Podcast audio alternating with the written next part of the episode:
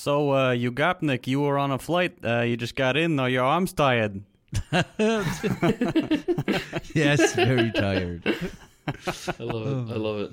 Explain the joke though. I, I don't I don't get it. I love the accent, but I don't I don't get the joke. Oh, the joke is like you flew there yourself, like you, you flapped your arms to fly. Oh my Flap your god. arms, yeah. Oh god. Oh god. You haven't heard that one before? Oh, it's, no, it's no. a cheesy I- classic. Yeah, but like you know, jokes that are that bad they're good. Well, that one is just that bad that it's bad. I still love you. Don't worry. What is a what are some Oh, cultural ones that you guys have? That's a very common one for us. Well, it's always something related to uh, a pun, basically. Some Uh-huh. some misuse of a word that means something else, just So like you- in English. You have the stuff like uh, "Dad, I'm tired," or oh, "Hey, hey, tired, I'm Dad." That one. Yeah, yeah, yeah, yeah. Uh, or like, uh, hey, teacher, can I go to the toilet? Uh, and the teacher looks at the kid and says, I don't know, can you? Yeah, ha, yeah. ha, ha, ha. And the, the whole classroom loses its mind, even after like 12 years of listening to the same fucking joke. And some professors continued doing it, like, like on a weekly basis, even. Terrible. Th- There's there's two kinds of jokes that come to mind. Um, there's one there's one that you'll hear from like uh, older relatives when you're young, uh, which are just it's a boomer comedy where it's like a long poem basically, and there's some stupid punchline at the end, and it's never Oh, funny. yeah, I love but those. Yeah, yeah, it's it's this, this is something that the boomers in, uh, over here love. Uh, and the other one is shit that you'll hear like from older siblings or like older relatives, but not boomer relatives, uh, which is also like a, a, sto- a story that rhymes, but the play on words. Like it, they try to rhyme things like uh, like there's a guy and he's on a plane, but you know he does something on the plane and a cucumber falls out of his ass, but it rhymes in Arabic, so that's why it's funny. And, by the way, the example I gave is real. That's an actual fucking I thing. I love that. Yeah. but yeah, it's it's like these two, and then you have the examples that my dad gave, which were no jokes, because my, my father's an incredibly stern individual. um, no, no, he's he's he's mellowed out as he's aged, but he's a military man and very what's it called? Yeah. Uh, yeah, you, you know the type. You know the type. Uh, Oh, yeah. rarely, you rarely see a smile on his face, but you know sometimes you think, okay, he might love me.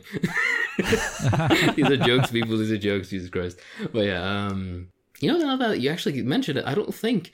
Um, yeah, both my parents were never really like you know jokesters, huh? Huh. Uh, you know, it's it's the uncle, right? It's the it's the uncles. yeah, I it's think. always uh, the funny uncle. Yeah. yeah, yeah, uh, and they're and they're always the ones with like family trouble. Like they have like you know they, they have debts or some shit, or you know He shows they- up on a motorcycle. Yeah. dude yeah my, one of my cousins was uh that happened he uh oh my god what a fucking mess uh he um he's a very smart kid but he, he didn't apply himself in he's in engineering right and he didn't really apply himself and then one day he comes home on some motorcycle that God knows where he got from, where he got it from, and he just hands his parents like his report card, and it's all like fails.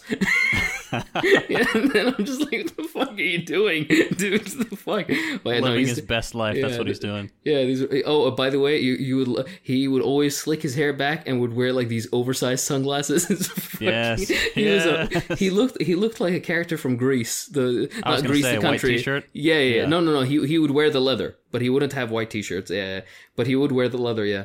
Uh, So and- actually, Greece. Yeah. yeah, yeah, exactly. And I always wondered what the fuck is that about. Um, but yeah, no, he's turned his life around recently. Uh, he's gotten all the certifications, all that kind of stuff. Uh, so he's a, he's a good kid. I say that he's a good kid. He's older than I am, but just because of the stories I would hear, that's how the dialogue fucking transformed. Amazing. Uh, Have I uh, told you guys how I applied myself in college? How how well I did my first semester? No, don't think I please, please inform No, us. no. Tell us. Oh, so I was a I was a great you know studious kid. uh, You There know, we go. generally straight A's all through grade school and high school and stuff. And then I went to college. I'm like, man, this is so nice. I don't have people breathing down my neck. And uh, come the end of come the end of the semester, I got my my grades back, and I had a 1.67 GPA. Jesus. Motherfucker. That sounds bad.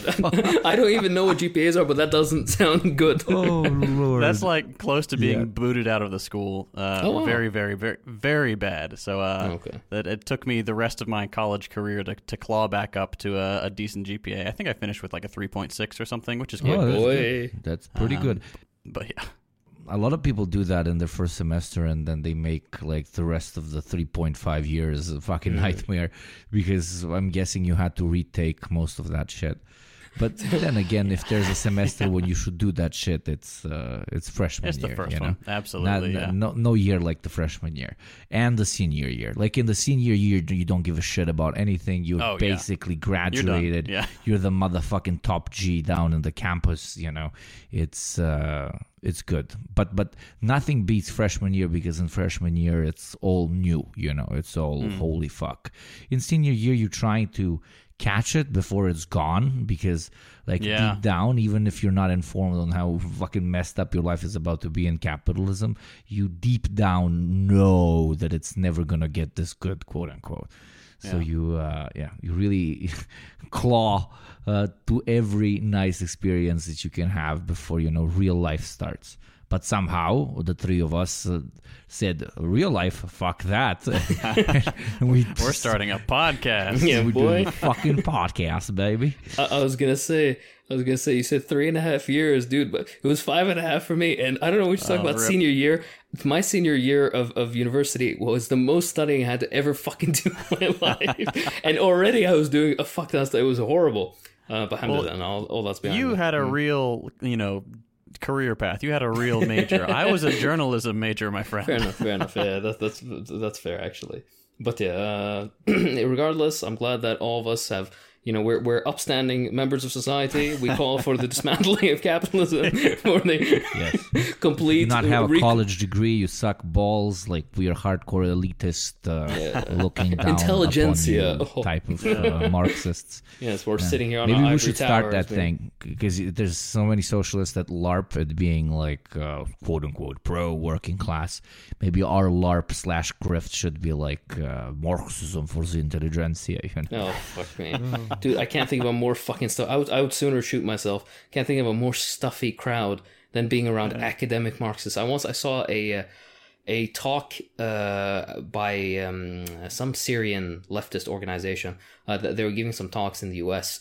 Uh, about the Syrian, Syrian civil war and different shit, and it was in front of these like old, like upper middle class, upper class, like academic Marxists, and they're all white haired, and they're fucking questions. I'm like, you people are so detached from everything that Marxism is supposed to constitute. It is horrible. Jesus Christ. Yeah, that sounds Wow. miserable. Yeah, exactly. It- It's as miserable as you can imagine. Uh, it's very, very uh, unpleasant.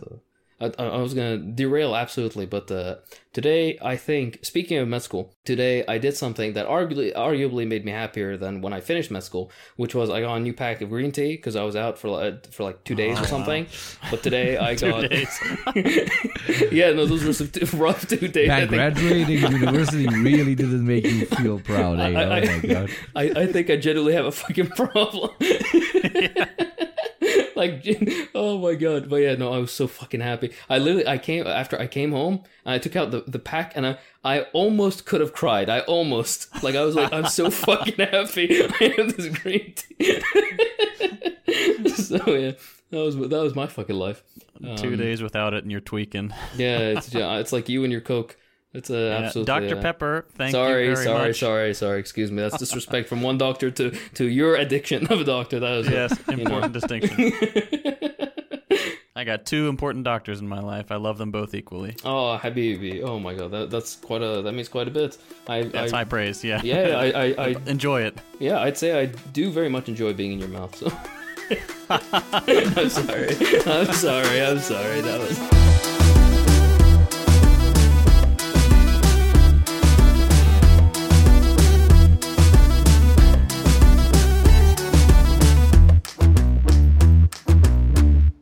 right, hello everybody, and welcome back to the Deprogram. Today we're going to be covering another lovely masterclass. Uh, mas- is that what's called? Fucking masterclass, I already forgot. Yeah. Um, yeah. This time we're going to be covering The Great Satan, as Hugo Chavez mentioned. Uh, this is. Shaitan, uh, Shaitan. Yes, exactly right, Shaitan. Uh, and this is the the uh, lovely um, George W. Bush, not Do- George W. H. Bush, which I've never understood this H-W. weird. Fuck, I don't give a shit. He's rotting in hell. It doesn't matter. but I always wondered because you see this very often with American names that it will be a dad and a, and a, and a kid, and they'll have the exact same name, which weirds me out. I Yeah. don't. What's the point of? Okay, I, because he's not even George Bush Senior. Uh, I mean, uh, excuse me, uh, Junior. That do do people call him George Bush Junior? Not that I'm aware of. Exactly. So it seems weird that you. Okay, whatever. Um, sorry, I'm being fucking pedantic about stupid shit. Um, but yes. Uh, so he did a, a masterclass. Uh, for you who, for anybody who's unaware, masterclass is this weird online service where they'll give a talk by somebody who you don't care about that will somehow apparently help you improve in whatever field you're you're looking into. But when you actually watch the videos, you realize that it's just kind of platitudes and nonsense that Yeah. you spent three hundred dollars for uh, for no reason. Uh, by the way, we didn't spend three hundred dollars. Our boy Yugopnik, through some fucking magic, I don't know how he did. He, uh, he Spent three hundred dollars completely legally, absolutely one hundred percent legally. Downloaded it like uh, this is a sponsored post for masterclass. Go and give them three hundred dollars. Uh, Google go. the name, Google the name, and then write torrent right after the name, and it will lead you to the legal legal Hmm. website of the masterclass. So Yugopnik worked his magic. We got a hold of it, um, and uh, we're gonna have a have a little look see through and see what this uh, beautiful gem, this pinnacle of uh, Texan ingenuity. He is from Texas, right? Yes. No, okay, Yes. I'm sorry. I'm sorry, Proud, JT. born and raised, baby. So- born so wait, raised. So you guys have George Bush and T- Ted Cruz. Yeah. yeah, you must be a proud They all state. went to Yale. They don't count as Texans anymore. Wait, he he went to Harvard, not Yale. Bush? Yes, he went to Harvard went to Business Harvard? School. Yep. He went This to. Is- Yes. I know he went to Yale for something. I'm looking uh, this up. Oh, maybe he went to Yale for something else, but he went to Harvard Business School, and that's what makes me fucking laugh my ass off because this is one of the dumbest motherfuckers I've ever seen. Okay, like in a way, I mean, he he clearly isn't as stupid as he likes to make himself look out to be, but he's not particularly bright either. Um, and that just kind of shows that Harvard is just a, He's like uh, one of a- one of those people that's like bright enough to realize they're not bright, yeah. and then like accept that and act in life based on that, which I can respect. Yeah, He studied at both. Yep, it's true. All right. He's Yeah, a, he's a double traitor to Texas. and he Yeah. flew the planes. He flew the planes. But He no- didn't ride the horses. He flew the planes. It's not fucking Texan. But no, my, my my point being is that like nothing will solidif- solidify Harvard as a, a rich kids club more than that shit. By the way, in the part where he mentions that, uh, he talks about like, oh, he wants to go in, into politics. He doesn't want to just be in academia. But he, uh, the way he pronounces academia is academia, which makes me fu- like. There's one way to say that fucking word in American English. Please, all right, whatever, whatever. Oh, he, he said something else too. Um, instead of incentivize, he he said, uh, "How do you how do you incent people to do this stuff?" Oh my god! yeah, amazing. if you notice, actually, when he starts talking, he's so out of breath the entire fucking time. Why?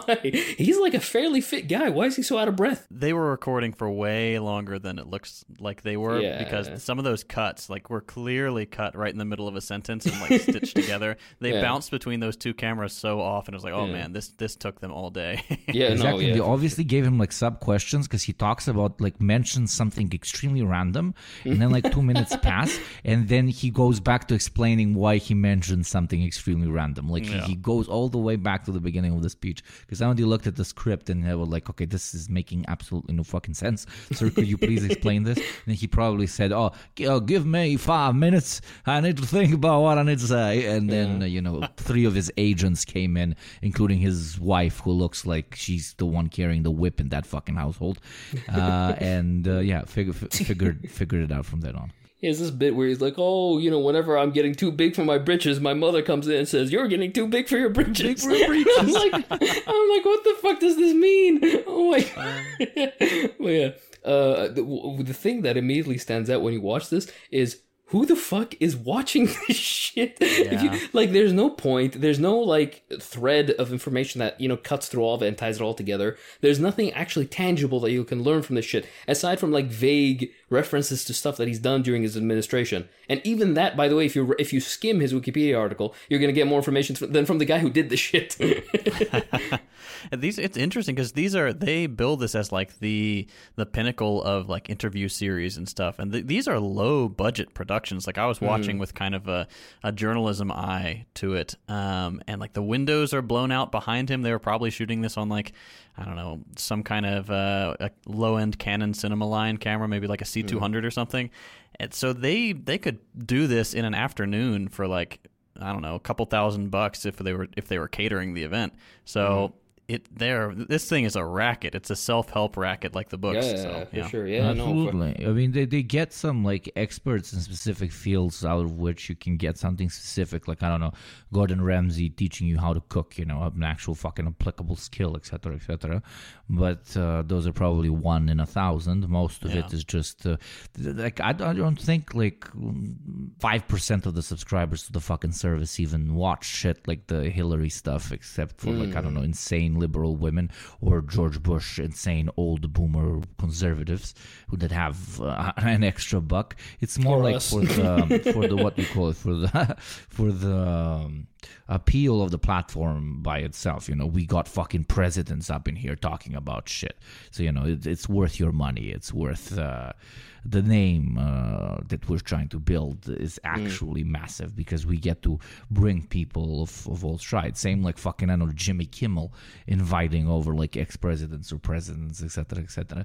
It's yes to get a few more eyeballs on the on the show, but also to to kind of tap themselves on the back because of the caliber of people they're inviting but uh, associating yourself with George Bush might not have been the the wisest idea. I mean, we we know what happened with uh, Ellen DeGeneres uh, when when she uh, you know proudly stated that she is friends with, with George Bush and how you know uh, even people whose political opinions you disagree with you can hang out with etc etc which I would even agree to with to an extent but you should not hang out with genocidal uh, generals you know? Maybe that's where we should draw the line.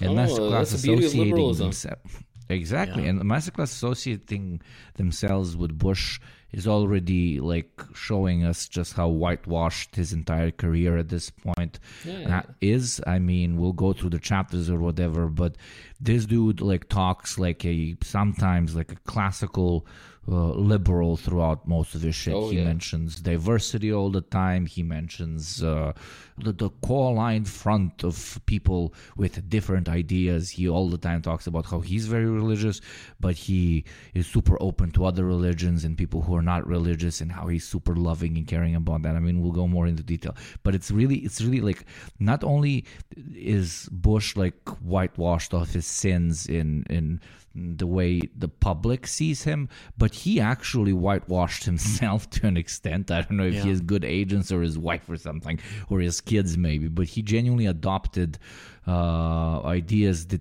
at least to my knowledge, he didn't uh, carry back when he was president. Yeah, oh no, yeah, for he's been sure. completely rehabilitated in the public eye. Mm. Like even this, like they're contributing to it by like the the last segment. It's like twenty minutes of him being a, a Yeah. wholesome Bob Ross kind of painter guy. He's like, here's what Mm. I, I like to do. I love color, and you know, it just makes me feel good. And you know, you can do this too. And it's like, geez, man, like j- just not too long ago, he was uh, reminiscing fondly about the Bush doctrine, which we'll Mm. get into. But Jesus Christ. Yeah, I, I have a lot of shit to say about that nonsense, but I was just I gonna bet. say, uh, uh, I can't wait for like just give it five, ten years or something, and I can't wait for the fucking the the Trump masterclass.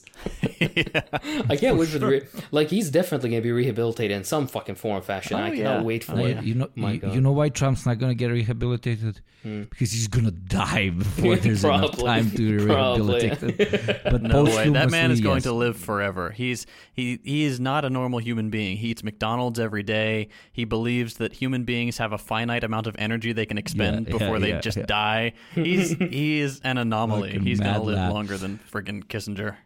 I agree. God. He like there's these types of people that like either either die a horrible death or do, do, do- motherfuckers just don't die. Like lives forever. Buy seventeen hearts like Kissinger. You know, no, was it Cheney that got the fucking seventeen hearts? Yeah, it was, it was Cheney. everybody a fucking heart. It's like a fucking thing. It's like uh, like uh, millionaires get uh, Rolexes, uh, billionaires get hearts. Oh Yeah. my god.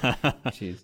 All right then, let, let's get started. You go. Do you want to enter us to the beautiful segments? Oh, lovely. Okay, so ladies and gentlemen and NBs, we shall be going chapter in, chapter out, and also smoothly uh, shit talking in between. And I would like to introduce you to one of my favorite chapters, chapter four, called Building a Strong Team. Yes, as cliche as it sounds. So it starts out with uh, the usual cliches about working well together, about always keeping your eyes on the goal everyone is trying to achieve, yada, yada, yada. and then it starts kind of you know contradicting itself very strangely because you know come on dude you couldn't keep it together with a single line of thought for like this 20 minute recording uh, i mean he's giving us advice about how when recruiting for a political movement you need like-minded people and then later he goes on to teach us about how it stifles the organization when everyone thinks the same. Even though he just told us that you should hire people who think similarly. He tells us, you know, uh, we need everyone under the leadership to understand that at the end of the day, the executive decisions should come from, you know, the executive. Basically, nobody fuck with me when I say mm. something gets done, this gets done. Uh, but it's kind of funny coming out of the mouth from good old Bill, who had most of his political choices made for him by his vice president, you know, the OG Dick motherfucking Cheney.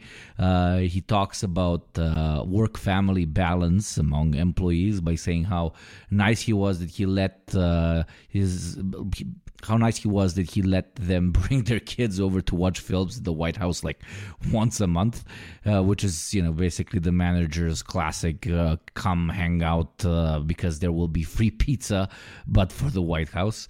Uh, you know the whole thing is filled with insecurities on top of insecurities almost like listening to a business student talk about business while never having worked for one or built one you know he throws around corporate words, repeats himself on how tightly he controlled his team, and practically begs for liberal acknowledgement, what we mentioned before, uh, by constantly mentioning, you know, the importance of workplace diversity. Uh, Bush, honestly, I mean, we all know this, if not for his dad, would have peaked probably at managing five six people at a paper production factory at the age of 45 which uh, you know he probably wouldn't excel at either. Mm. uh, i mean hell listening to this thing made me realize that maybe the best thing he did for himself not for the world obviously was probably the fact that he hired the people that he did I mean, sure, they did more, more than their fair share in fucking up the world, but they sure as hell made him look uh, relatively confident uh, in his abilities. You know, the the question though is is, uh, and I don't know what you guys think about this. You know, did he do this by accident? Or is he at ease with his own inadequacies? Does he understand that he's an inadequate man for the position which he was given, and therefore, you know, acted on them? Uh, I guess we'll never know, but we can we can guess because the former requires some relative wisdom, uh, and I don't think uh, Mister Paint Bro uh, Bush uh, Brush really had. One thing that uh, two things actually stand out to me that I like. It's because you know, or like uh, you hear about it so often, or or you see it and nobody tells you it's wrong, so you never really think about it and realize, oh, okay, that is kind of fucked up. But how the American political system uh, is built on these weird dynasties that all mm, kind of exist yeah. in the same sphere, like the, the the Bushes, the Clintons, the fucking Kennedys. All and even the other the new people who come in came off the backs of connections to these old groupings and it's fairly transparent about oh yeah we're such a great democracy but yeah you're just like any other shithole right? But uh, okay what the fuck's happening now? Hold on. My, my fucking light just started i i swear to god this it's broken house, again. It just started flashing. Hold on let me just fucking turn this okay now now it seems alright okay. man. but yeah, anyways, but what I was gonna say, the second thing, he kept saying because um, I don't know who this was aimed at. I think it was aimed at like uh, uh company people um, yeah. or corporate because he keeps saying, "Oh, the chief executive." When the chief yeah, executive uh-huh. decides to do this, then the chief executive. I'm like, what the fuck is this? I've never heard this fucking term before. Either say CEO or the leader or president. You're you're the president, so just say the president. What the fuck is okay? Whatever. But uh, exactly, it's his insecurities of mm. being in an executive position that he needs to kind of uh, push forward an image of somebody who knows how to do big business, as we say in my part of the world. So he yeah. throws around the terms. Like it's literally like nobody in actual larger corporations at a, at a higher level, unless it's uh, like very technical, uh, and then they need to use specific terms, actually uses those terms. Like literally only interns do. And after three, four months, they are like, okay like normal people who work in this firm i don't have to pretend to be a robot it's kind of a pain and only people that never like actually engage with this sort of shit and only have their info from a fucking you know macroeconomics 101 managerial fucking economics etc etc like throwing shitty fucking terms like this because they want to sound smart. So it's the same in every fucking field. Just bush masturbates i guess to the idea that uh, he was the ceo of america which he kind of was because Yeah. uh, as uh, what movie was that? About the famous brad pitt quote uh, the united states is not a country it's a fucking company. Yeah, I think part of it is that, especially in conservative circles, there is a disdain uh, or a shame in working for the government or with the government. So he doesn't want to see himself as a politician, like the top government official. He wants to see himself as the CEO of the White House, like as a as a company. So he's constantly Brilliant. referring to himself as like a manager and his team and stuff like that, um, kind of covering the government speak with corporate speak to throw people off the scent. Yeah, generally. really astute analysis it's really good yeah and it like really touches how his fucking brain works I was gonna say uh, something that you also touched on, you which I really liked, was the because he says it's like, oh, you know, in my administration, uh, I want represented all races, all genders, all religions, blah blah. I was like, motherfucker, you didn't know what genders were up until two weeks ago. Fuck you. All right. But the, the the thing that really irritates me is like liberals love to do this shit. This they whitewash or they just bring in or imp- like forcefully import this progressive terminology to people who never knew it or used it. Hillary Clinton fucking used and abused this shit right? And likewise with Bush. But something that I absolutely hate, which is something that I've noticed. Uh, I'm, I'm like I didn't pay too much attention to to American politics pre like 2010. Um, but uh, like recently in the past like what eight years, there's this like PR ification. Like the the, the, the fuck what Yeah. the fuck does PR the, the, the, even stand for? Huh? public Um, relations but yeah, public relations exactly this uh, of, of politics where the, everything has to be so like curated or or, or like uh like overviewed by these grouped. yeah yeah. but by these fucking ghouls that don't know uh, yeah I, I, I, it's actually it's irritating because uh, on two on two accounts. Number one because the people who are actually doing the talking like clinton or, or bush or something they don't give any shit about the things they're saying number one. And number two neither are the people who are telling them to say this shit. They're just saying it because they know oh this will look good to who I don't know to fucking people in Washington Post I don't fucking know who who because to everybody else they can see right through it. I hope at least liberals are known to be fucking stupid and blind but uh, but it, it's it's generally it's, it's very irritating and it it it turns something that's already so like uh, artificial even more so uh like even more artificial than it used to be and uh, Well, they're still in the, they're in the now. business of establishing their legacy. As long as they're in office, and then as long as they're in the public eye after leaving office, they are just doing what they want to be remembered for. Like this is the image of themselves they want to project into future history books. yeah exactly right but it's still nonetheless irritating because at Oh, least absolutely. they could have done something like this. I mean, this is what's so funny to me is that without these PR moves, the fear is that they're gonna say shit that is so horrific, so out of fucking left field that everybody will be like, "What the fuck?" and then they're gonna be forgotten. And that's the, the that's the the tell right there that they can't be trust to say their own words because their own words will get them. You know, like I don't want to say fucking cancel because that's bullshit, but I mean, you, you understand what I mean. Yeah, but that's exactly where like Trump fucking beats absolutely everyone else because yes, he also has PR teams that are automated as fuck, etc., etc. But they they just manage to make him sound like it's actually coming out of his own mind, out of his own brain, and that he's exactly like right. actually on the ground with what he thinks, and that is that feels extremely approachable and extremely like one of us, one of us uh, to uh, to his audience. But Bush never was able to pull it off. Uh, Clinton obviously is literally the definition of someone who Pokemon cannot do it. Uh, but. Um, but Obama, for example, for the liberal, is again an example, like a, a, liberal Trump of uh, being able to genuinely sound like uh, he meant what he was saying, even though we could argue that he was literally the beginning of the era of uh, automated, uh, AI driven, uh, PR driven. Uh, uh, elections and campaigns, and not only that, but uh, what JT mentioned previously, uh, the fact that they understood that you don't really have to do anything while you're in office, or if you do extremely fucked up things while you are in office, you absolutely can whitewash yourself off those sins afterwards. And it's been working for pretty much all of them. Let's see if it also works for Trump eventually or whoever becomes the, the next president of the USA. No, generally. Uh, sorry, when you mentioned all, when you mentioned that, I thought about the fucking. Oh, we mentioned this the last time as well. Uh, the meme with Hillary Clinton when she was like, "Oh yeah, I carry hot sauce in my purse," and then all, yeah. and then on Twitter somebody made a meme about that. I was like, "Oh, Hillary Clinton's PR team is just a bunch of people shuffling around an office."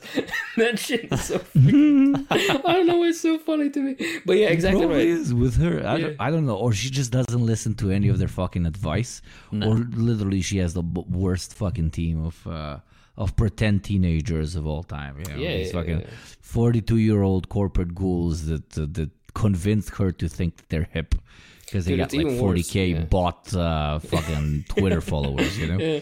Habibi, it's probably worse. She probably has those people who fucking run the, you know, the corporate like snack accounts, Twitter accounts. Oh yeah. Right? She probably has one of these people. Fucking, what's the the, the the the corn pops? What's the one? The the yeah, you know which one I'm talking about. But yeah, um, you know something else that like I I notice. I'm by no means like an expert in any of this shit, but it's something that always stands out to me because Americans never seem to notice it for some reason or just take it for granted.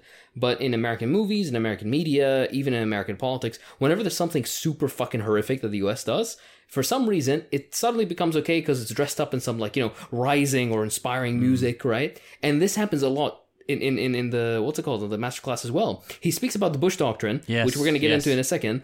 But it's, yeah, it's like unilateral uh, seeking of uh, economic interests of the US, uh, preemptive strikes based on uh, very low or non existent evidence uh, of terrorism or basically, uh, what's it called? Uh, not contention, what's the word? Uh, like, um, action against the U.S., etc., etc. Uh, and uh, when he's talking about this, the this, the music suddenly like begins to rise and it gets like inspiring, like you're watching a. f- You know, I'm I'm just thinking like.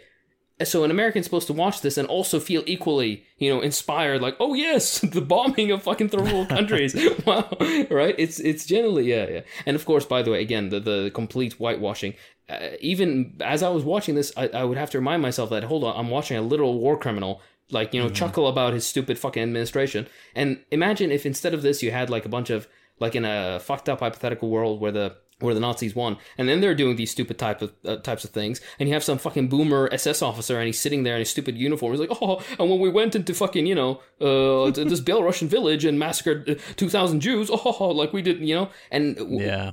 Right? It's the same vibe. It's it's literally the same fucking vibe. But just because it's an American politician that's been a bit, you know, ooh, he's been with Ellen, okay, and he he, he fucking speaks a bit of Spanish, right? And then all of a sudden it's okay. Fuck me. Uh, if he speaks Spanish, then so do I. Okay, so let's move into chapter 11, uh, equally as good as the previous one, titled uh, Prioritize. So, priorities, they are very important. People often tell me, hey, you were president. How did you manage to be a good father and husband or a friend? Uh, well, it is all about priorities.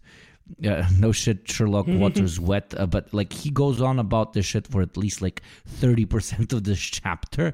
Uh, then we move into something, you know, more important uh, humility. Uh, hats off actually for mentioning he's from uh, a powerful family, but one, and I quote, of great humility. I guess humility means something different over there in Texas. Uh, you can tell me more about this later, JT. I mean, uh, he puts on an, an especially big emphasis on listening to when people you trust come and say, hey, man, you're off track. Funny coming from a dude who was so off track that he envisioned nukes where there were none.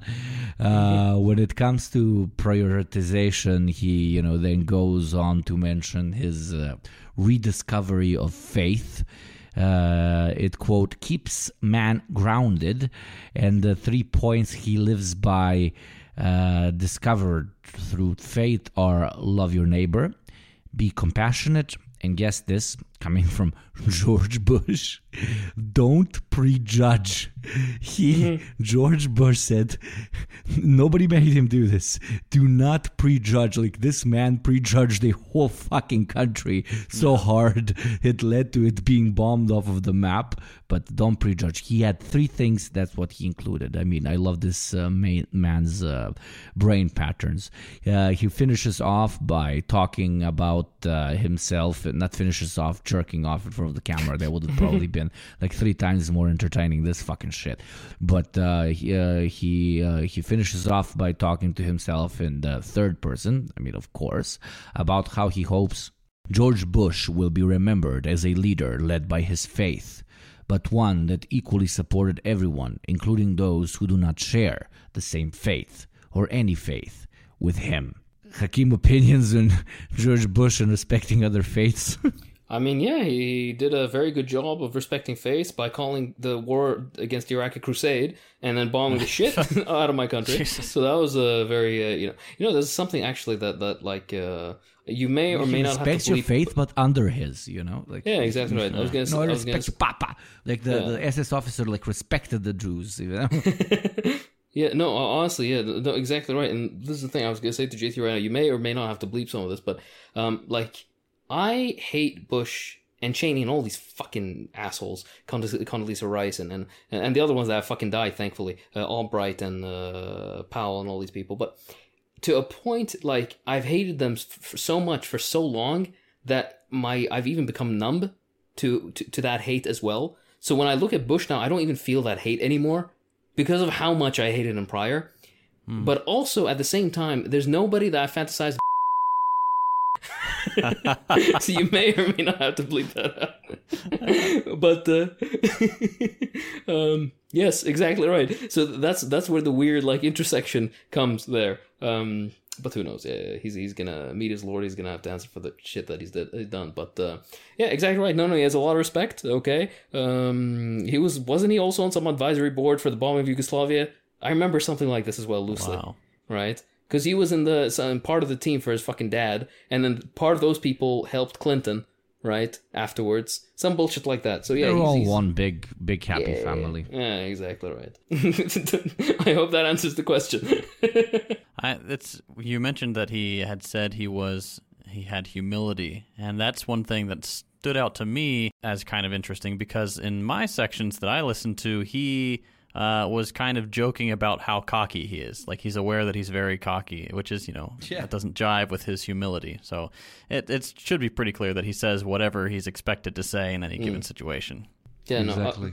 I was gonna say one more thing as well, uh, because in that little clip, like shortly before this, uh, by the way, they completely ignored. Uh, he mentions the Iraq War briefly before this, and then he just rap- they rapidly skip over. They never once touch the fact that he went to Iraq based on a lie, that he lied through his fucking teeth. He, they Yeah, knew he was yep. lying. He knew he was lying. Right now, they completely skip over that shit. Right. Um, uh, but uh, he then moves on to uh, the the like complexities of, of, of the war and what do oh you know about being a leader and what he should do. And he has this quote where he's like should i pull out or should i set up an ally regarding this war on terror and a relatively stable country in the middle east? I'm like you motherfucker iraq was already by the way that. It was already a stable fucking country um, b- before your bullshit. And also it was the number one country that actually and effectively fought against terrorism or terrorist cells in the entire greater middle east. Or a fucking stupid orientalist term but just for ease of understanding. Um, whenever you look at any terrorist attack of the past fucking 50 years, you will see every ethnicity represented. Every fucking thing.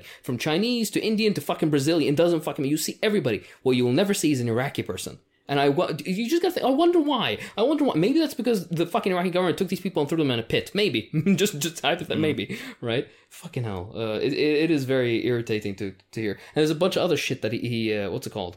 What he said, uh, a bunch of other stuff that he said around this, where he's like, oh, um, sending troops into combat is a very heavy decision, and every president has to be very hesitant to do so. I was like, motherfucker, you and every single president before you, one of the first things they do once they get into office is send more troops into some fucking godforsaken corner of the earth. What are you talking about? Nobody believes your bullshit. oh, man. Sorry, sorry, I, I derailed, but yeah, it's, it's it, it gets irritating. No, you did it. I mean, when he even talks about priorities, he mentions like the more difficult decisions that he had to take in his life, and I'm like, oh, okay, now he's going to talk about uh, a world-changing decision which he made, which you know is the, is the war, and he just talks about how like uh, he realized he needs to. Stop drinking because he preferred drinking than reading his daughter bedtime stories. And I was like, holy fucking shit, man. So that was your big like struggle in life.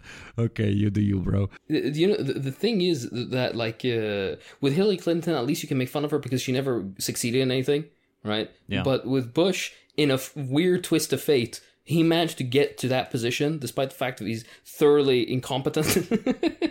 and that's why it's it's hard to say because whatever whatever happened, you're like he did at the in the end of the day he did get to the position somehow. Of course, through, Yeah. we know how through fucking daddy's connections and whatnot. But yeah, And then stealing the election, of course. Yes, yes, of course. By the way, everybody seems to fucking forget that shit. It seems like every American election has some aspect of something being stolen here or there. Hmm, I wonder why such a perfect democracy, wh- where you get to choose between one guy you don't like and the other guy that you also don't like. Hmm, that you had no choice picking. By the way, hmm, I wonder, I wonder.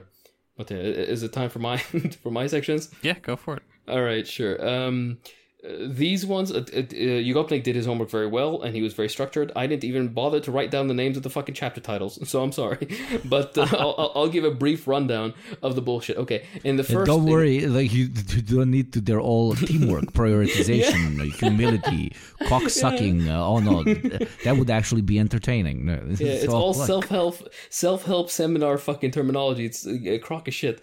Um, lobster hierarchies, crying from benzos. Oh wait, that's Yeah. a different idiot.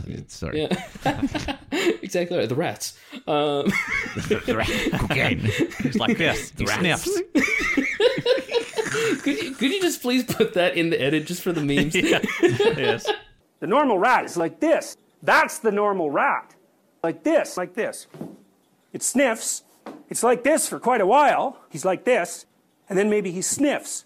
You are now a um, normal rat. All right. So basically, in my sections, um, he said a whole lot of fucking nothing. It was 25 minutes that I watched. I watched the entire thing, by the way, the entire hour and 10 minutes or whatever the fuck, uh, because Oh, I hate why did myself. you do that to yeah, yourself, Yeah, I know. I hate fucking myself. You're yeah. so strong. Yeah, I put it. I put. I put it on 2.6 times speed just so I can fucking Wow. plow through it. but yeah, I did it at two. Two point six is next level. Yeah. And the whole Because- uh, thing. Wow. Yeah, because at two percent, then like because he does this thing where he'll say a word twice and then he'll take a pause like an uh, and then he'll say it again twice and then he'll continue the sentence, and that shit drove me fucking insane.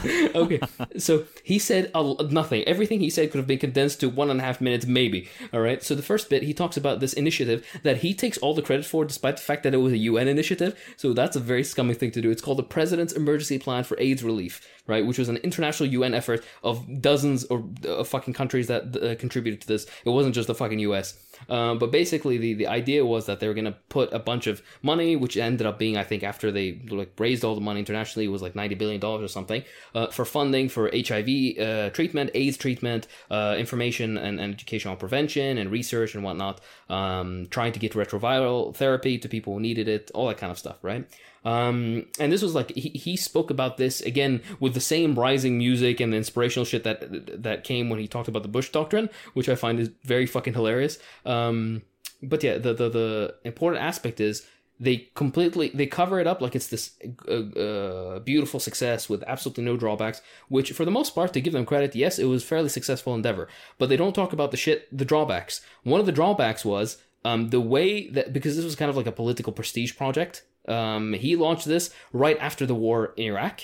So it was kind of there's a political game there of like, oh yeah, we're killing fucking all these Iraqis, but hey, we're helping some Africans with AIDS, so you know it kind of balances out. Yeah. But yeah, so there was definitely a political motive to it and like a distraction thing because you see during the reporting of Iraq, all of a sudden there's this bullshit that he has to give talks on. Um, but um, something they don't speak about in order to get this success, what they would do is they would take this money that they raised and they would go and pay salaries out to doctors and nurses in these under uh, served areas, and they would be like a hundred times or a thousand times the, the salaries of those people in their regions. So what this would cause is basically all medical personnel from across the country or, or the area would flock to only this aid stuff. So basically, you're taking all competent medical personnel, shifting them into only one area of treatment to the detriment of every other area in, Wow. in, in, in the medical system of the Market country. baby. Exactly right. So what ended up happening in the long term was the systemic disruption of uh, the medical systems of like like half a dozen countries because all of them basically flocked to try to get this you know th- this AIDS money, which sounds funny to say. Um, I- sorry, I'm sorry. You know, Arab money, but like uh, AIDS money. exactly right. Horrible. Um, sorry. But yeah, at the end of the day, it did some good, but also they didn't of course, get to the root of the problem, which is usually either IMF or World Bank or US or other imperialist caused poverty uh, and lack of access. This restructuring of their economies caused them to be in such poverty and not to allow proper development of healthcare systems, which and not allow for, of course, opportunities for employment. So a lot of them end up going the prostitution or drugs way, which increases rates of HIV, etc., etc. So this is again one of the most important points and very li- a liberal way of dealing with the problem. Just throw money at it to cover it on the top instead of dealing at the root cause, which is lack of opportunity for a lot of people, issues with women's rights, um, lack of uh, development of a healthcare system, lack of industrialization, etc., etc. Um, so yeah, that was a, a, big meme. That was the first one, and the second one, which uh, he talked about, was he talked about his business endeavors, which by the way he barely had any. His the one business he started basically mm. failed um, fucking called Astorfo, what the fuck it was called. It was an oil exploration thing in Texas, which, by the way, he got investments from his dad's buddies into starting, and he was like, "Oh yeah, I started a small business." Uh, again, it's it's very like the Trumpian, oh, just a small loan of a million dollars. It had that vibe. Okay. Yeah. Mm-hmm. But something I d- I didn't know about Bush. His whole life is that vibe. yeah, no, honestly, yeah, yeah, which is hilarious. But something I didn't know is that the investments that he did in oil or like this st- stuff he did with the Bin Laden family, which is so fucking funny. yeah, I, I, didn't know this either. Apparently, this is a thing. Uh, one of the companies that he worked and then merged his company with was like a, a, one of the major stakeholders were the was the Bin Laden family. Um, so Interesting. That's, yeah, so that's neato. Um, that's the first one. And the second thing was he bought up some fucking baseball teams called the Rangers. Yeah. Rangers, yeah. Texas Rangers. Yeah, exactly right. Yeah, well, to you, of course, that's local. To me, I don't fucking know. Why don't you know about my baseball team? Do they have a chant? All right. Do you, I have actually, no idea. I don't watch.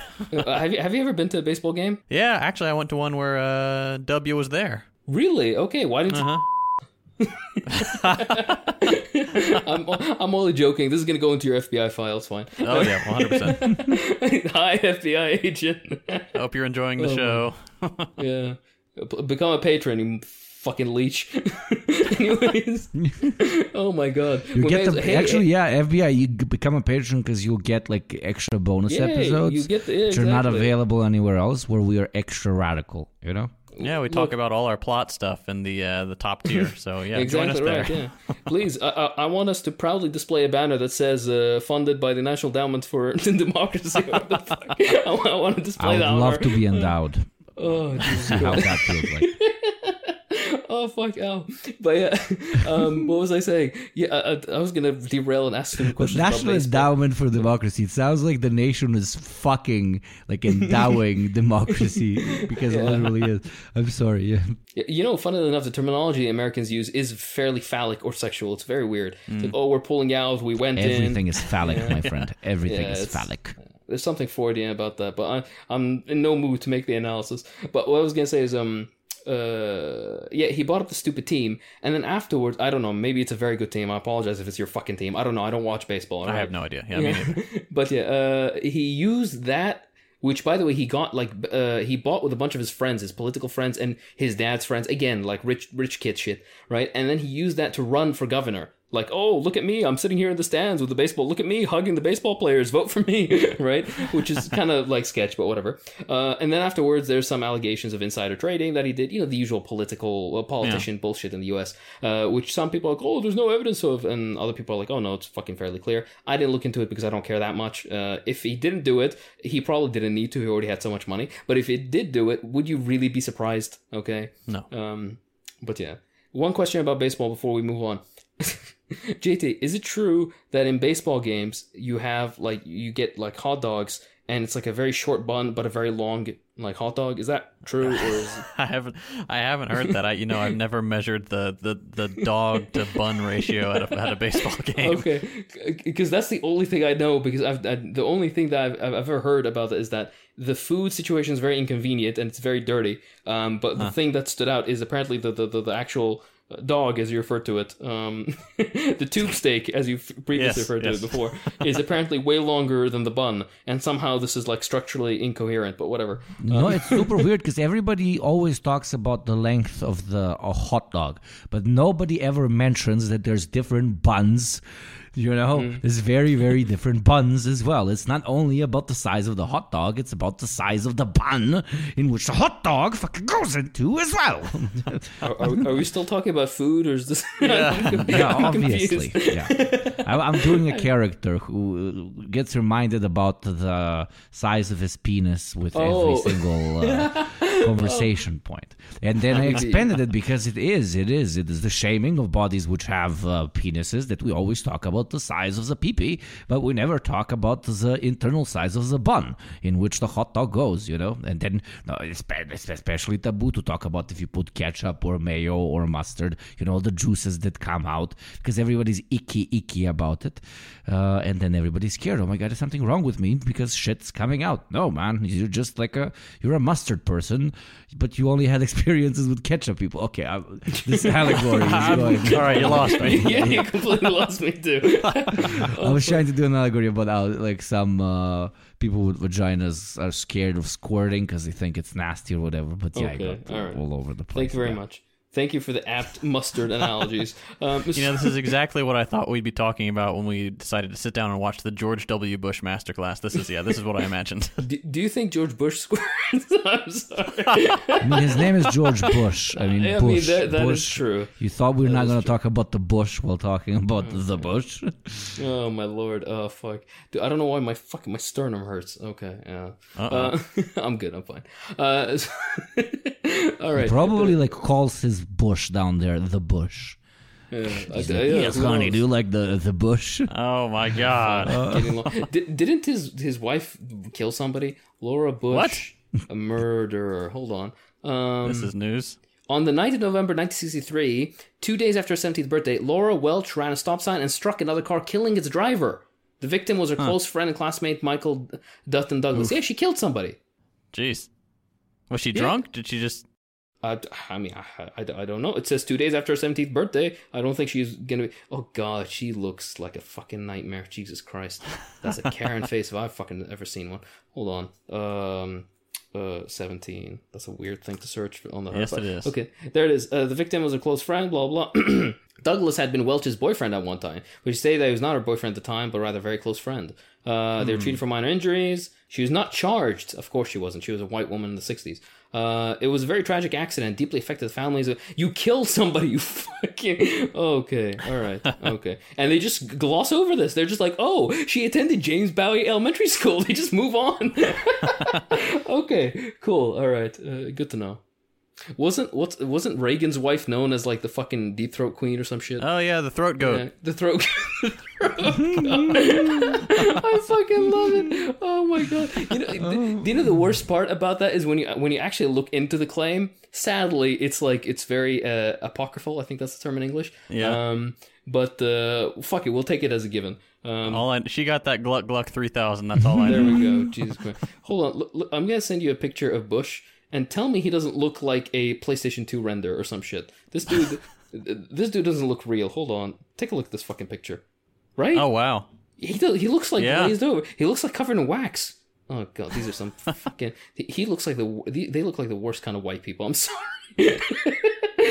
okay, no, no, please, Well, please kids are take it out. I'm lovely. sorry. The, the, no, no, no. The girls are lovely, but yeah, Yeah, he, yeah, he yeah. Looks. not gonna uh, t- t- he, he looks like uh, when his genes were coming together.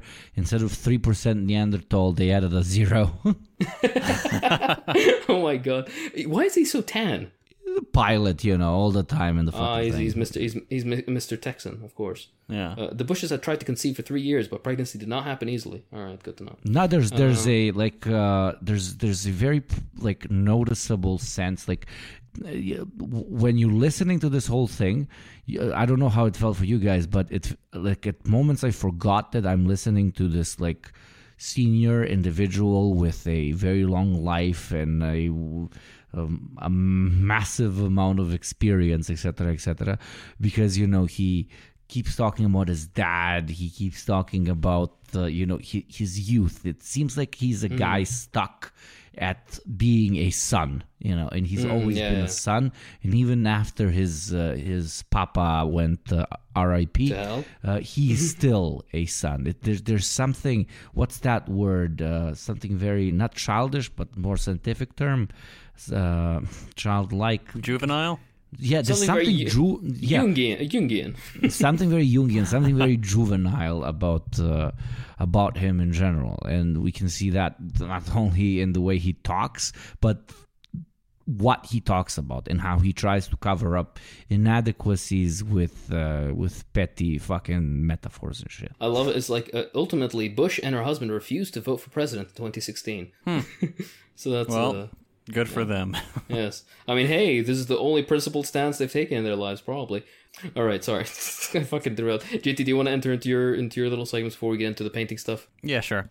All right, so let's take uh, let's take my first segment. I had part three, look over the horizon, um, which is every leader needs to know what it is we want to achieve and how we get there. Uh, so Bush said this uh, right at the beginning. Oftentimes in politics, and maybe sometimes in the corporate world, if there's a looming problem, some people say, we'll leave it to the next person. And to me, that's a, a, a sign of a failed leader. Leaders prioritize what's important. Leaders prioritize what's important. Like what? Like a, a fraudulent war that mm-hmm. killed over a million people? Like, where was the prioritization of aid to Hurricane Katrina victims? There were 1,800 fatalities. There were countless homes and businesses destroyed. It was, I think, $125 billion in damage and widely considered among the worst disasters in the country's history.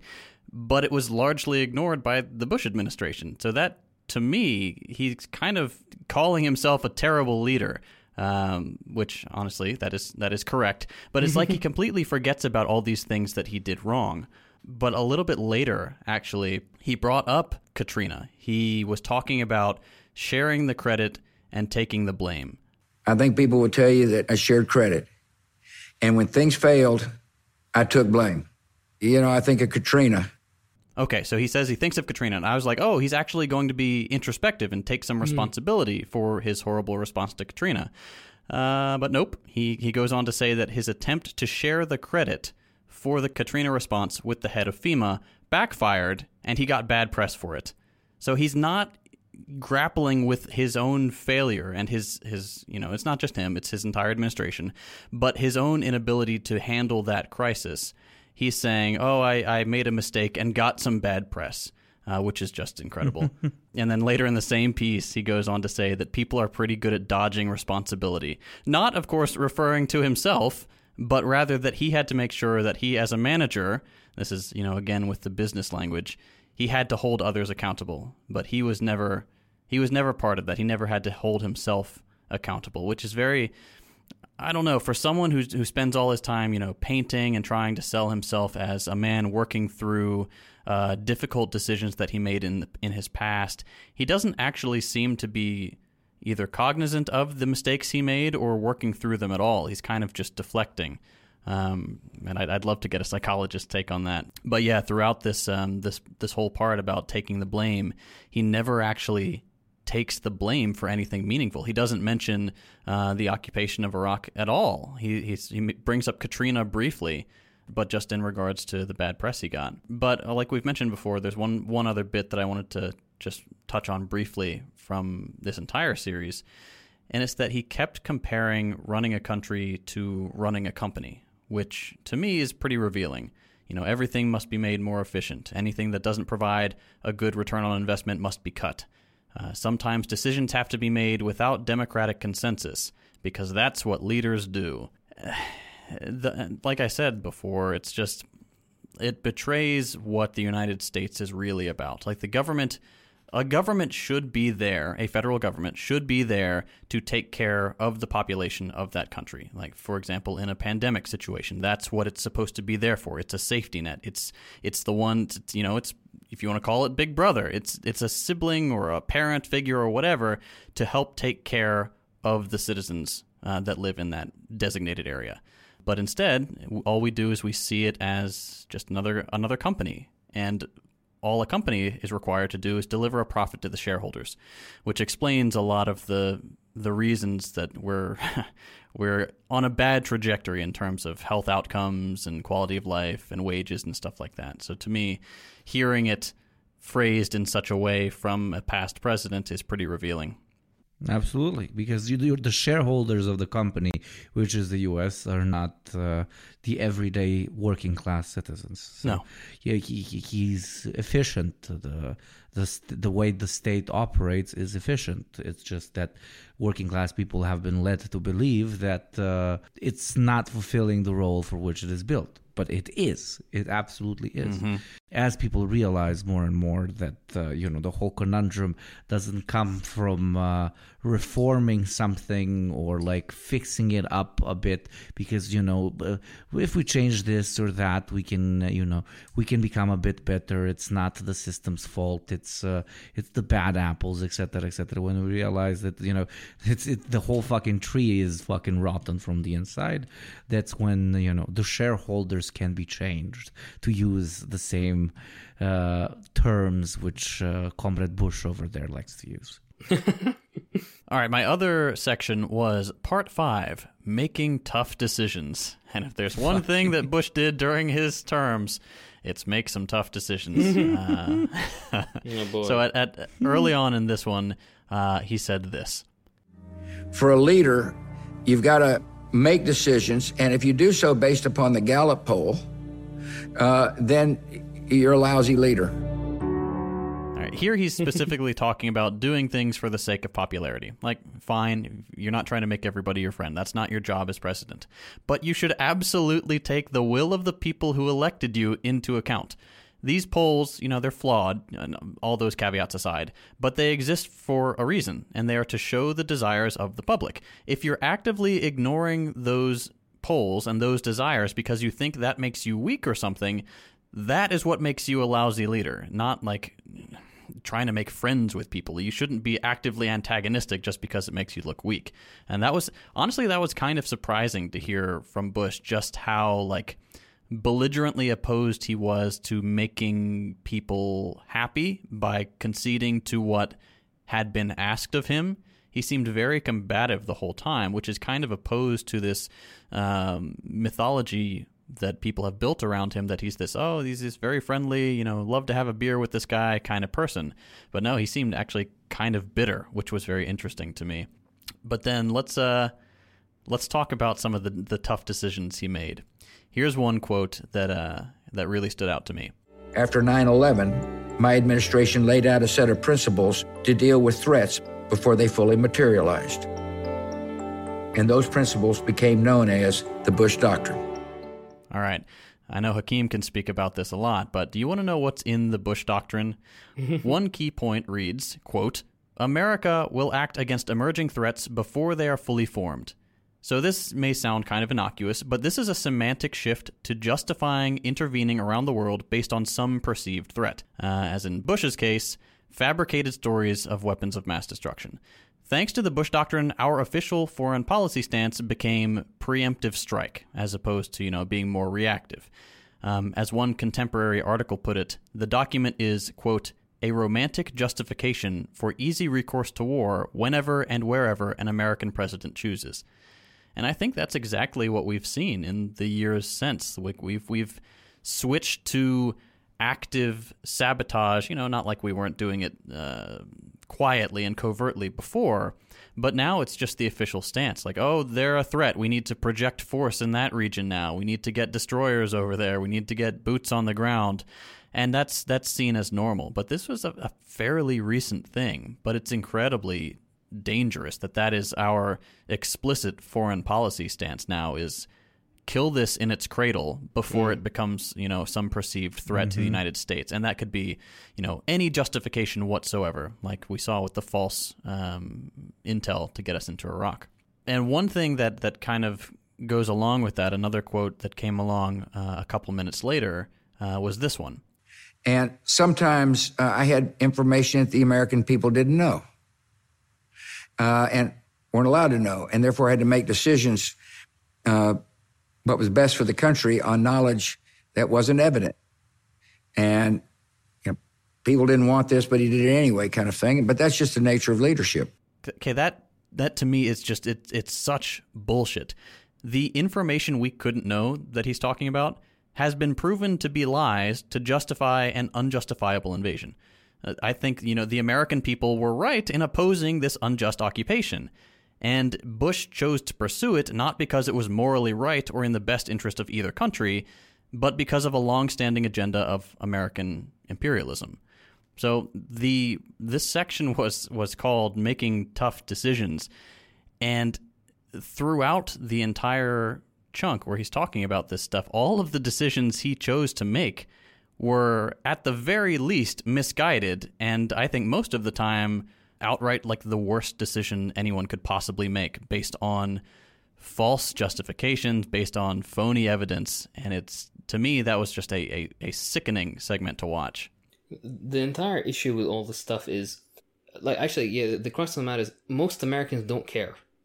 I think that's yeah. the, the, the the fundamental uh you know because well, there's several fucked up things that he did. Not not only the Bush Doctrine stuff, the Patriot Act stuff was also Bush, I believe, right? Yeah. Mm-hmm. Um, there's a bunch of other bullshit. There's a bunch of uh, anti-immigrant stuff that he put in. Um, the basically entire framework for Obama's later on incarceration, or not incarceration, that's not even the internment of people in fucking camps, and then later on Biden, uh, Trump, and Biden, all that stuff. That was put in place by Bush. The entire drone program nonsense was put in place by Bush. He did so much wrong and Americans didn't give a shit. Even during his uh, tenure, he, there was there was lukewarm, you know, like oh he's an idiot on on like fucking you know liberal talk shows. But otherwise, there was no real resistance to anything that he did. For the most part, the vast majority of the American population was pro all the incredibly violent and militaristic action that he was yeah. uh, carrying out, uh, and they were even pro the repressive shit he was doing at home.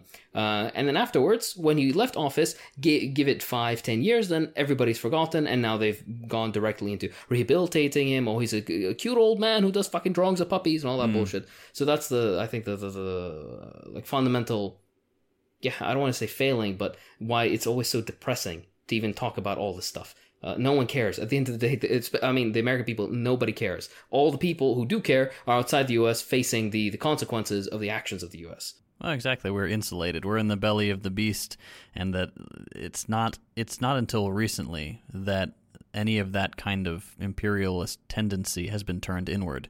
Hmm. So historically, like we've been safe and isolated and coddled while not really seeing any of the the fallout of our own policy, which which I think you know it takes a toll on on the mental state yeah. of of Americans, where we just if it's not shown to us. Yeah invincibility complex in a way. Exactly. Yeah. yeah. I was gonna say, you know, with the with the slipping of the American position as the like you know sole uh, power and all that kind of stuff. Uh, to quote the guy, the what's it called, the Papa John's guy, a day of reckoning will come, and that and that's what's you know the, the, the worst aspect about it is if, if, if the leftist leftist organizations within the United States don't get their stuff together um, and don't manage to create something positive out of the situation, then either there will be some sort of uh, like increased militaristic action on the uh, uh, part of the U.S or there's going to be a sort of retaliatory effect onto the U.S. by other countries, um, yeah. or even worse, a descent into fascism, where the you know the ruling class will clamor to to preserve at least some uh, semblance of you know this old former glory and power and uh, capital that they used to be able to sling around in the world. Interesting times, sadly. We are we we embody the Chinese curse of of living in interesting times. yeah, rip us. Uh, and now we enter into the final segment, uh, in which you know, by by the way, it does kind of feel like you have. I don't even know if I if I should. It's like you're you're dealing with like a, a five year old or something. You're talking because in the middle of a conversation, he finishes one sentence. There's a hard cut, and then he just like slaps his uh his uh, thighs, and he's like, "All right, uh, let's go paint something."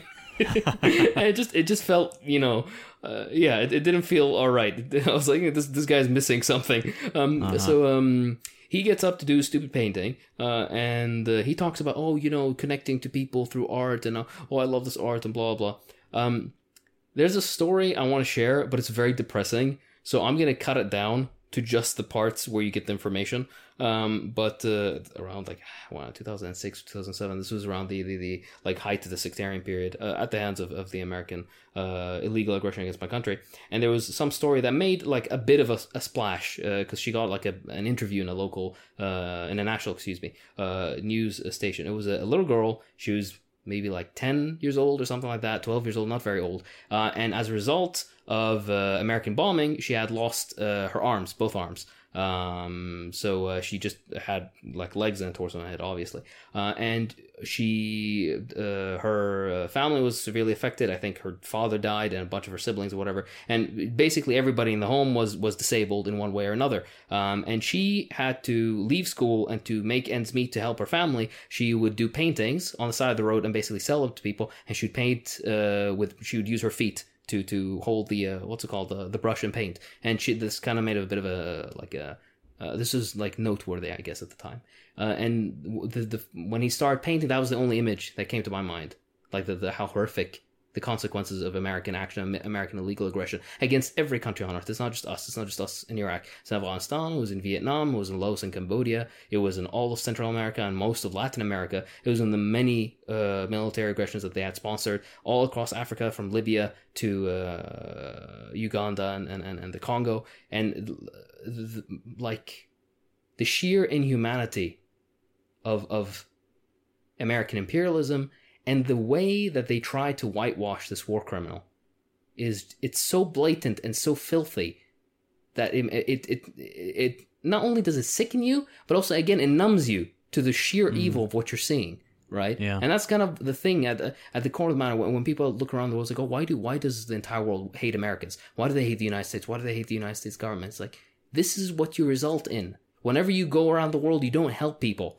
right? Argue like China does, for example. Mm. You know, there's an argument to be made there, right? You don't when you go, you bring murder, you bring uh, destruction, and everywhere you go, there's one sign that always comes up. It's Yankee go home.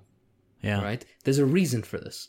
But yeah, so I'm, I'm there's the story's a lot longer, whatever. But I didn't want to because it's very depressing and brings down the entire mood of this shit. Uh, so I'm gonna bring it to something that's slightly less depressing, but still kind of depressing. Um, I'm so sorry, but yeah, hey, we can't just uh, like like Gopnik said, you you guys need to fucking learn something as well. Yeah. Um, and sadly, uh, the, the the amount of pain and suffering that all the, the, the world's population have to carry as a result of this is something that we have to at least touch on on occasion. Um, but yes, uh, a secondary story was there was a very popular and internationally renowned Iraqi artist uh, and painter. Her name uh, her name was uh, Layla Attar, and she was made director of the Iraqi National Art Museum. She was a very talented artist. Um, if you Google her, you'll be able to find some of her um, art. Uh, her name is Layla, so L A Y L A, and her last name was uh, Al Attar, A L uh, A T T A R. Um, after the uh, illegal aggression, uh, the first illegal aggression of the United States against Iraq uh, in, 19, in 1991, um, she became slightly more politically involved by an artistic way. Uh, and in front of one of the uh, main um, hotels uh, in uh, Baghdad, the Rashid Hotel, which is a beautiful hotel, um, it exists to this day. Uh, but now it's owned by some fucking bullshit French company. Uh, so oh boy, gotta gotta fucking love that. Um, before it was a state owned one, obviously.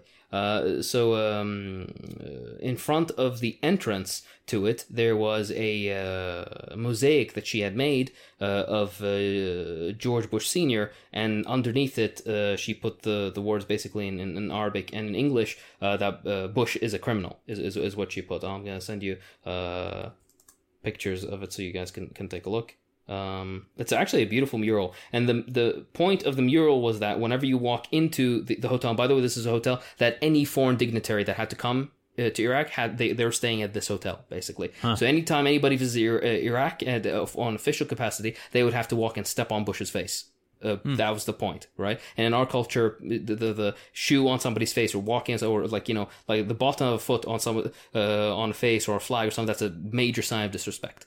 Um, so uh, that was kind of the point.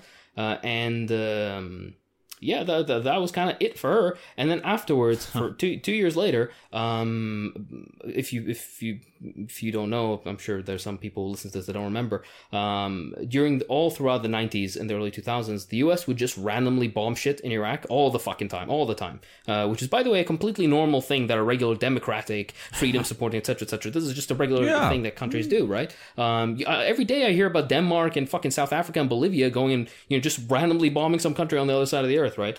Um, on one of these attacks on some fucking government uh, uh, building, uh, the United States, by the way, this was sanctioned by by Clinton, uh, bombed some some government thing in, in, in, in Baghdad, and oh, just so conveniently, two of the missiles that were uh, aimed at this building went to her home. Right, killing her and her husband and some of, of her family members, blind her, ki- um, blinding her daughter, and uh, causing her son to be disabled. Um, basically, she was assassinated by the U.S uh, military. Um, not only this, but those missiles also hit f- uh, several other residential neighborhoods, killing many civilians. This is a regular occurrence by the United States. Um, and uh, yeah, she was a, a martyr of, of, of basically the, the American aggression for doing nothing more than basically making a fucking mural that you know like it, like the, the the pettiness of it as well is is funny and this is the sort of pettiness that you expect from the the the uh, quote unquote dictatorships that the Americans make fun of. But hilariously, when you actually look into it, the most petty people are is is the United States government, the most petty, most insecure as well. Uh, and this sort of stuff. So this is a apologies for bringing the moon da- mood down, uh, but uh, No, it's good to know these things. Like we're never taught that kind of thing uh, here in the states. So being able to hear it from someone who who knows it and experienced it, that's that's I think important. So, yeah. oh, I forgot the most important thing. Do you want to know the, the, the best part about this? Is when the one of the actual things that had to be done hilariously when the by the American soldiers, one of their duties was when they occupied the, the hotel, they had to tear up, destroy, and tear up the the, the, the mural. so that like again to just push home the, the pettiness of it. American soldiers, one of their objectives is occupy this shit and then remove this fucking mural. Again, the fucking pettiness of this shit is. Uh, yeah. Uh, do you guys have anything to add about Bush being Bush and his painting? By the way, he's a garbage painter. He's a shit fucking painter. Fuck him. Uh, yeah, I, d- I had never seen his paintings before, and I was very curious what they would be like. I guess I was kind of expecting Hitler's work, where you know it had some actual detail and, and skill to it and stuff. And not to say like you Yeah. can't objectively judge art and stuff like that. And I'm sure some people would really enjoy Bush's. Um, but yeah, I, I didn't. You know, I, I'd heard he was quote an artist, but it didn't really speak to me at all.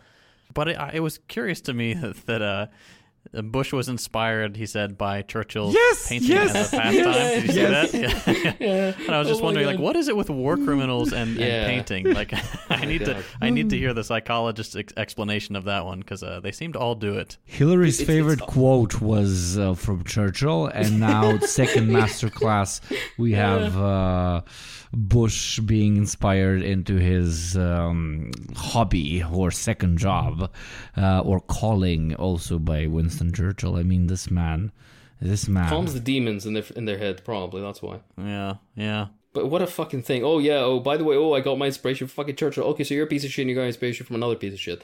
Fucking. uh, And he's probably larping. It's not even from Churchill. Like it's from the OG painter that uh, you know, uh, brother JT mentioned uh, one minute ago. The, the the president of all presidents and the painter Yeah, of all painters. Yeah, no, exactly right. I've, you know, when when what's it called? Uh, uh, you got me put it in the notes. He's like, "Oh, Chur- Churchill painted." I was like, "Oh, there's uh some other guy that liked to paint." I did. I never. uh, You know, when watching it, I, I'm so lost in my fucking in my rage against this. I didn't even think for a second to make the connection, which is absolutely fucking hilarious. I, I have nothing to add. It's just him fucking like. He, uh, do you know? Actually, the one thing that annoyed me when he would put on the when he dropped the paints on the fucking uh, from the tubes onto his table. First of all, onto a bare bare table, which I was like, oh god, come on, dude. Uh, but the thing is, he would like put such huge fucking dollops. I'm like, you're not you're not gonna use all that fucking paint. That's just gonna fucking crust up on the counter, dude. Come on. but yeah, I mean, yeah, I mean, he, he didn't he increase the American like deficit budget deficit by like half a, a trillion dollars or some bullshit. Now he's doing it for paint. Oh boy, yeah, I love it. Hey, they, they found each other. His his he basically he got with his wife and she was like, "Oh, I murdered somebody." He's like, "Oh, I got to top that." Yeah. and and oh, always the overachiever, Bush. Oh my Yeah. god, stuff for the love. He, he even has like a coach. Uh, I'm not gonna bother in researching who the coach is, but he's probably like a legit uh, painting instructor slash artist, etc., etc. And imagine how like down on your luck in life you have to be that you know the the, the career in this fucked up way we organize society didn't lift off because you know your paintings aren't making money, so you have to uh, you know uh, stoop so low as to uh, satisfy a ho- uh, a hobby turned passion project of a of a former uh, war criminal your your day job that, guy must not sleep well at night man i wouldn't want to be Yeah. him i mean honestly between you know hitler had pretty much the choice like either teach dumbasses how to paint uh, for low money or become the Führer of the Third Reich. And honestly, I would pick the latter than fucking teach these motherfuckers. so, so, you know, you know, teaching Bush how to paint or uh, or uh, blowing my brains out in a bunker with uh, the cousin of mine that I'm fucking. Yeah, you know, it's it's it's it's, a pretty easy choice in my fucking eyes, bro. But yeah, and then by the way, then it just ends like abruptly. There's no like conclusion. There's no. There's a bit where they try to humanize him, but it's like, oh, he paints. He did this thing where again, like this liberal whitewashing. Which, by the way, again, all these fucking liberals that were against him ten years ago are now like embracing him and uh, kissing his fucking uh, taint. Um, they're sorry for the image, but um, the uh, what's it called? Uh, he's like, oh, I, I painted these. Uh, what's it called? The uh, war criminals that returned from Iraq, and all my, the fucking veterans, these assholes. I was like, oh yeah, I started painting them, and then I decided to paint immigrants, and like you know, oh, like the stupid shit of trying to humanize him and make him like this this character. He was the guy who set up the fucking cage shit. He was the one who set up the infrastructure for that nonsense. But now he paints immigrants, so it's okay. He's the one who sent these fucking poor kids to go and die in Iraq, right? Uh, But oh no, now he paints a veteran, so that makes it okay. I mean that's that's it. I mean his he's been fully rehabilitated, like we said. Like he's that's that. Bush's legacy is now the the cute old painter who shares his his candies with uh, Michelle Obama, and that's you know that's you know one big club. Oh my god, The- yeah. the innocent childlike uh, politician who might have been manipulated in doing the wrong thing but you know his Oh. heart was in the right place he's basically the american gorbachev Yeah. the, the, uh, the, no, I, Gorbachev was somehow even. uh, If he was the American Gorbachev, I would, I would, have you know what? I would have forgiven him if he was the American Gorbachev because he would have brought down that fucking empire. Which, in a weird way, he kind of did. In a weird way, like he did start the, you know, like prior to yeah, the, the, I guess so. the foray, if you would, if you would allow the again the aforementioned uh, waste of time language uh, into the uh, into Iraq, their little adventure into Iraq. Prior to that, the United States was st- like when they bombed the shit out of Yugoslavia, they were still kind of the pinnacle of the, you know, that didn't weaken their standing, right? Yeah. But then they went to, into Iraq and they spent two trillion dollars and they had all these bunch of. By the way, side point, which is I'm gonna get on my soapbox here. Something I fucking hate. Americans seem to be obsessed with like uh, what's it called? They think it's a video game, like kill death ratios. They seem to like you know in Vietnam. It's like we didn't lose in Vietnam. We killed more of them. You, Yani, you're such a stupid fuck. Yani, uh, whatever. But the, the, the, that's not, that's not the, the the point. My point being is when you look at the so obviously skewed. one such a stupid fuck like he's imagining the motherfucker that like right in front of him that he's talking about. Yeah, genuinely. Uh, the, the the the very obviously skew, skewed um, statistics of uh, U.S. military in Iraq. Um, because they're like, oh yeah, we have over a million injured, a million soldiers injured in Iraq. Uh, but uh, we only had five thousand killed, motherfucker. Yeah. Their their Iraqi insurgent snipers had fucking leaderboards. Uh, Unironically, Juba, who's the most famous Iraqi sniper, killed 650 American soldiers. Just him. Just that one guy, that one hero. For fuck's sake. You're telling me you guys lost. Fuck. you. Like the way that they have to lie to their population. And the worst part about it is that the their population buys this shit. They generally hmm. do fucking believe this nonsense. That, oh, you go and you occupy a country for eight years and only 5,000 of you die. Fuck you. In, in in Vietnam, which by the way, it, was, it came out, it was proven that they lied about their statistics. Something like 60,000 American soldiers died in Vietnam, some bullshit like that. Oh, no, US. US and South Vietnamese, okay, they mixed them between 200 and 250,000. I think specifically American casualties were like somewhere around 50, 60,000. So to, bullshit me and be like, oh, no, no, it was only 5,000 in Iraq, get fucked. Get fucked.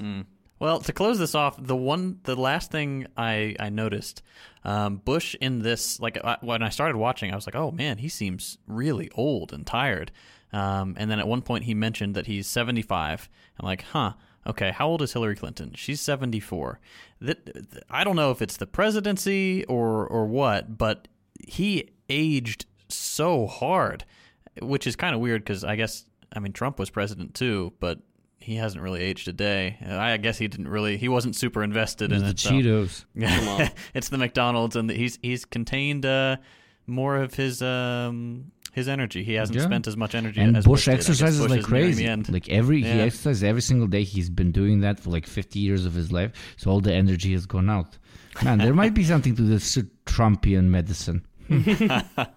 But yeah, hey, at least he did. He doesn't have the sunken eyes that Clinton does. Jesus Christ. Um, No, I think I think our boy Bush had some little Botox, some touch-ups down on the cheeks and shit. His face is too like monotone as compared to his usual like Neanderthal composition.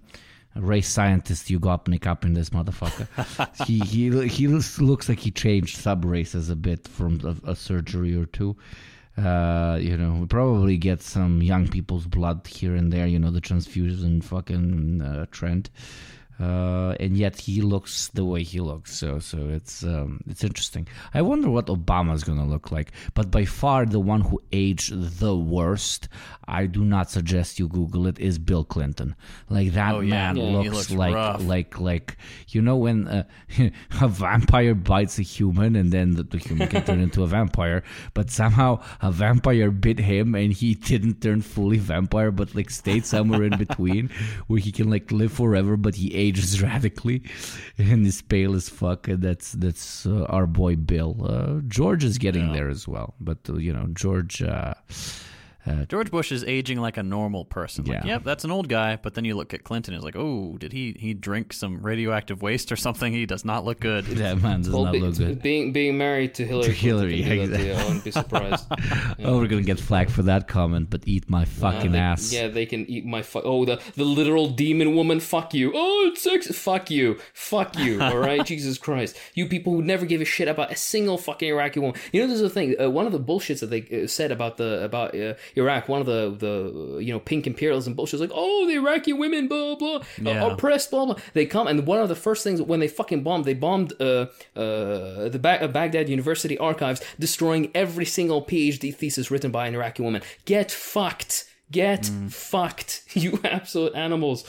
man Well, on that positive note, shall we wrap up the show, boys? Yes, Yes. sir. Yes. Victory to the American progressive forces. Uh, here's to, inshallah, a united Chattanoogan Soviet Socialist Republic. Okay, at least there's a part of that he, uh, JT won't have to censor. So th- this, exactly right. This has been the deprogram. I'm Hakeem. I'm JT. and I'm Yugopnik, and yes, my arms hurt.